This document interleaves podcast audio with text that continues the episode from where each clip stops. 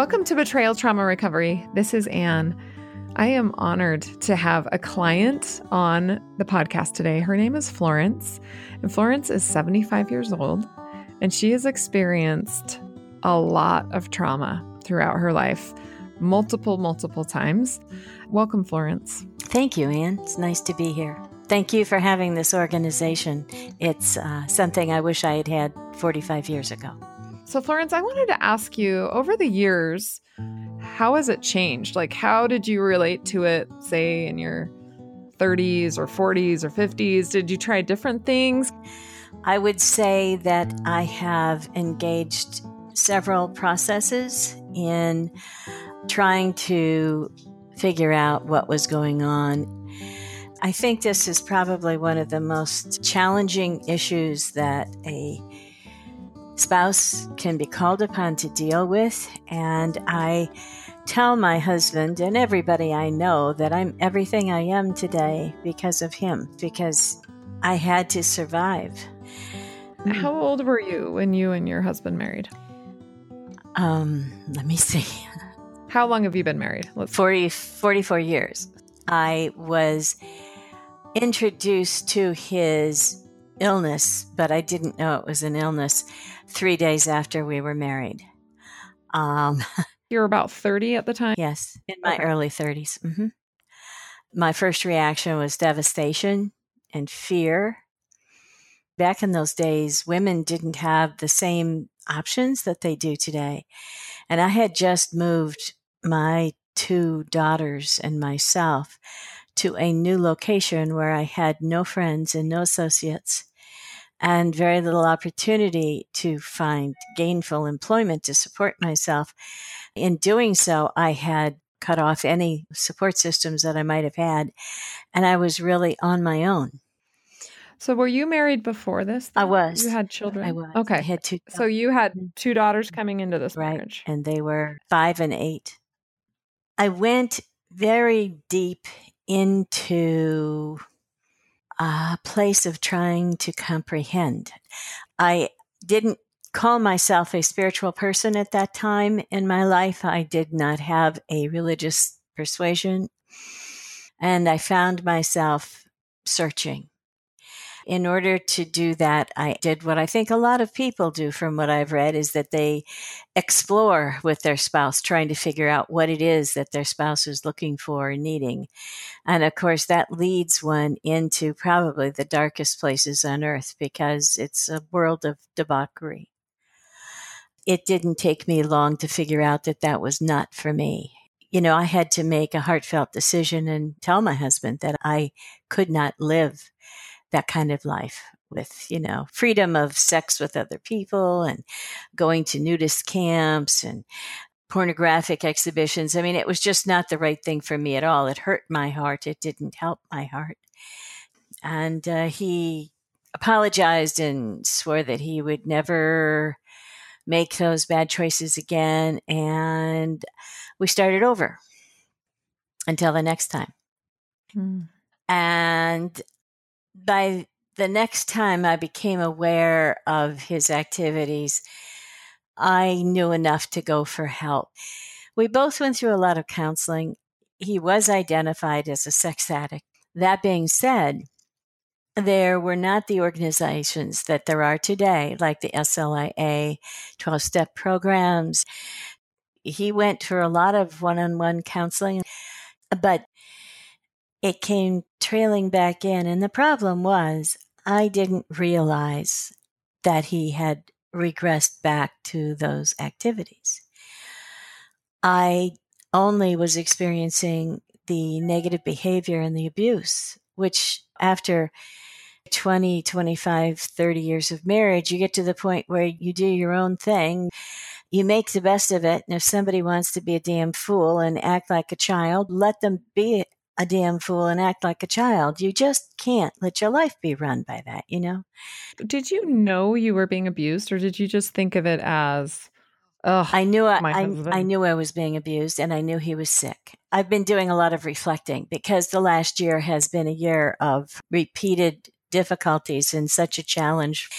And I remember back when my youngest daughter was 15 years old and she and I took a trip out west when we visited a childhood friend of mine.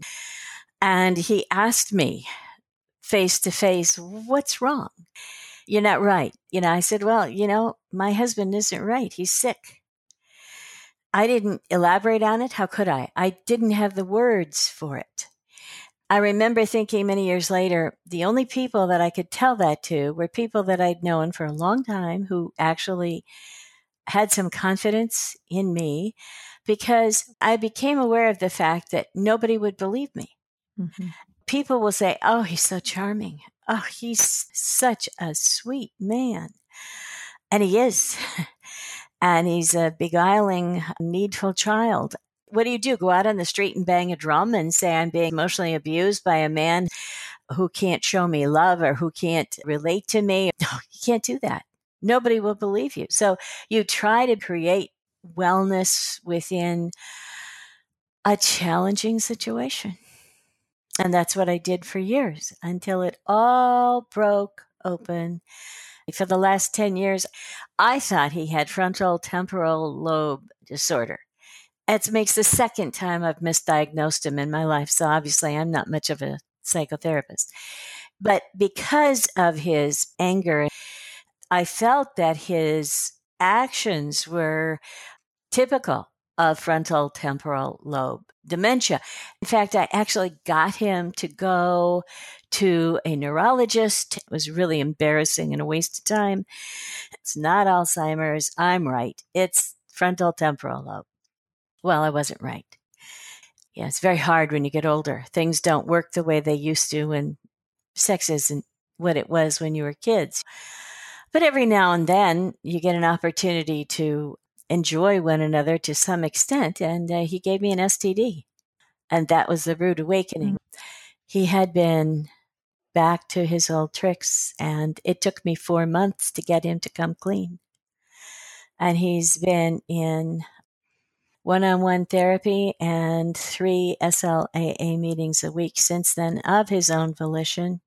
He's reading everything voraciously that he can on the subject it's better late than never, I guess. Wow. For our listeners, I just want to talk about SLAA for a minute. What she's referring to is called Sex and Love Addicts Anonymous. There are multiple different types of 12 step for sexaholism. There's SLAA, there's SA, there's SAA, there's SA Lifeline. I personally do SA Lifeline. So now that we've kind of had this overview, it sounds like in the beginning, the way that you dealt with it was you tried to meet his needs. And then as you got older and it just kept happening and happening, you sort of started detaching. Mm-hmm. How would you say your reactions to him are now, right now at 75 and him 80? It's been like a fast forward of an earlier movie of everything that ever occurred. I go in a circle, and some days I'm distraught and I'm in pain and I feel sorry for myself. And then I go through days where I am so angry. Those are not bad days because I let them have it. I tell him that he cannot sit there and put on the TV and not answer my questions. That after all, I've had all these years of going without. The least he can do is respond to me and pay attention. And I'm more demanding and I don't accept his disassociation. Some days I feel like nothing's ever happened. We're the best friends that we've always been. It's like a circular thing that goes around. I've been able to grapple with this because now I can be honest with our friends and our family, and everybody knows. The freedom to be honest and forthright makes it possible to handle and work with. Absolutely. Without it, it's impossible. Right. Right. right. Now that we're in this different age, I'm 40 the first place we go when we have something happen is we start searching for things online. Right. We go to social media. We see, is there a group like this on Facebook? So oh, I did that too, by the way. And that's how I found you all. which is fantastic. Yeah. What thoughts do you have about women who are starting to search for this and think about this five years after marriage or 10 years after marriage? If you could go back and talk to yourself, you can't help them, you can't fix them.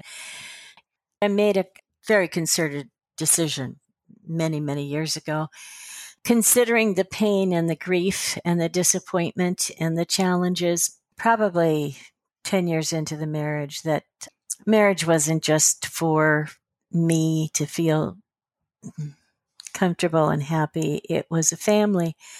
And I was going to build a family out of the dregs of this mess if it killed me. And I think I did it.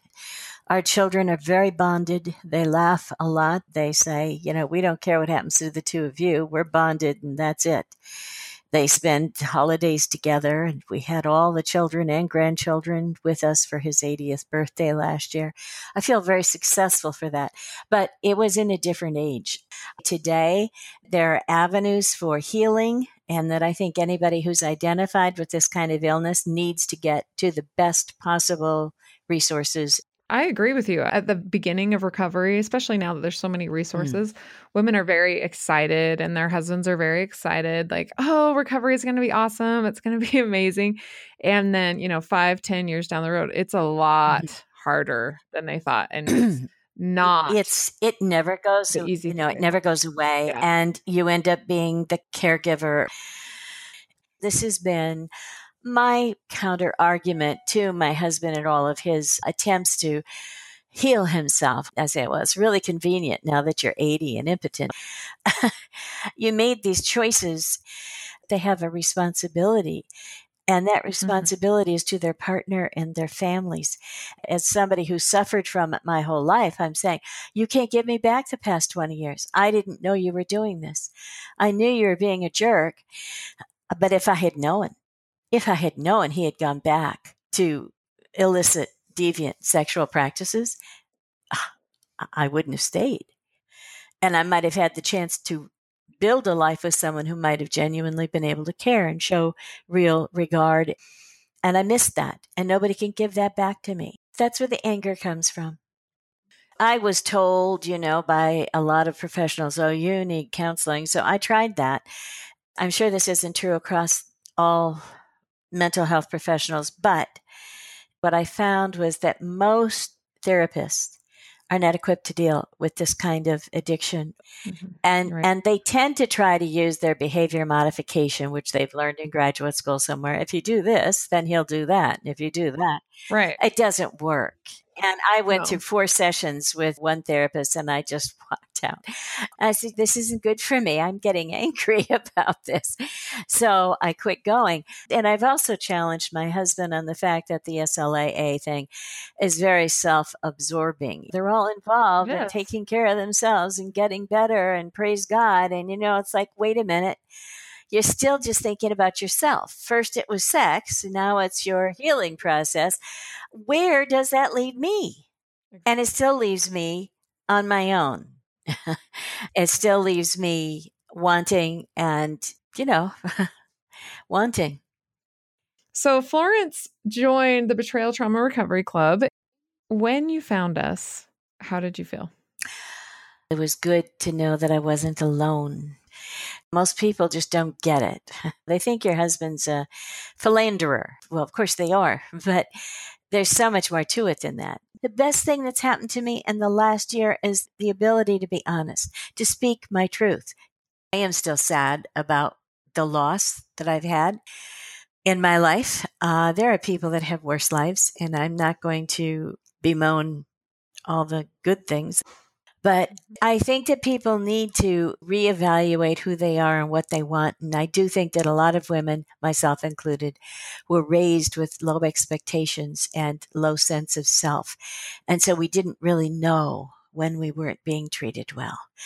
We may have known it, but we didn't think we had any right to do anything about it. I appreciate you sharing your story. I'm so grateful that you found Betrayal Trauma Recovery. We have a checklist that I've been developing for a year for women to know exactly what they need to do when they find out about porn. If they find porn on the computer, if they have an inkling of maybe my husband is looking at porn or maybe he's having an affair or have an inkling of abuse, this checklist is intended to save women years and years of their life, to save women from going through that cycle of trying to figure out what's going on and put safety as their first priority so they can get to safety immediately.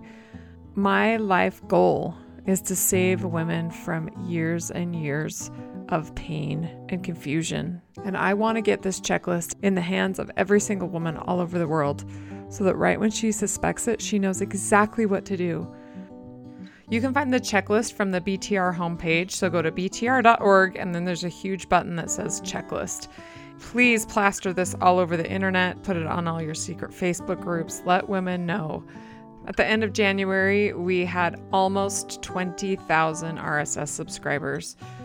You are making BTR happen. Thank you. It is changing lives.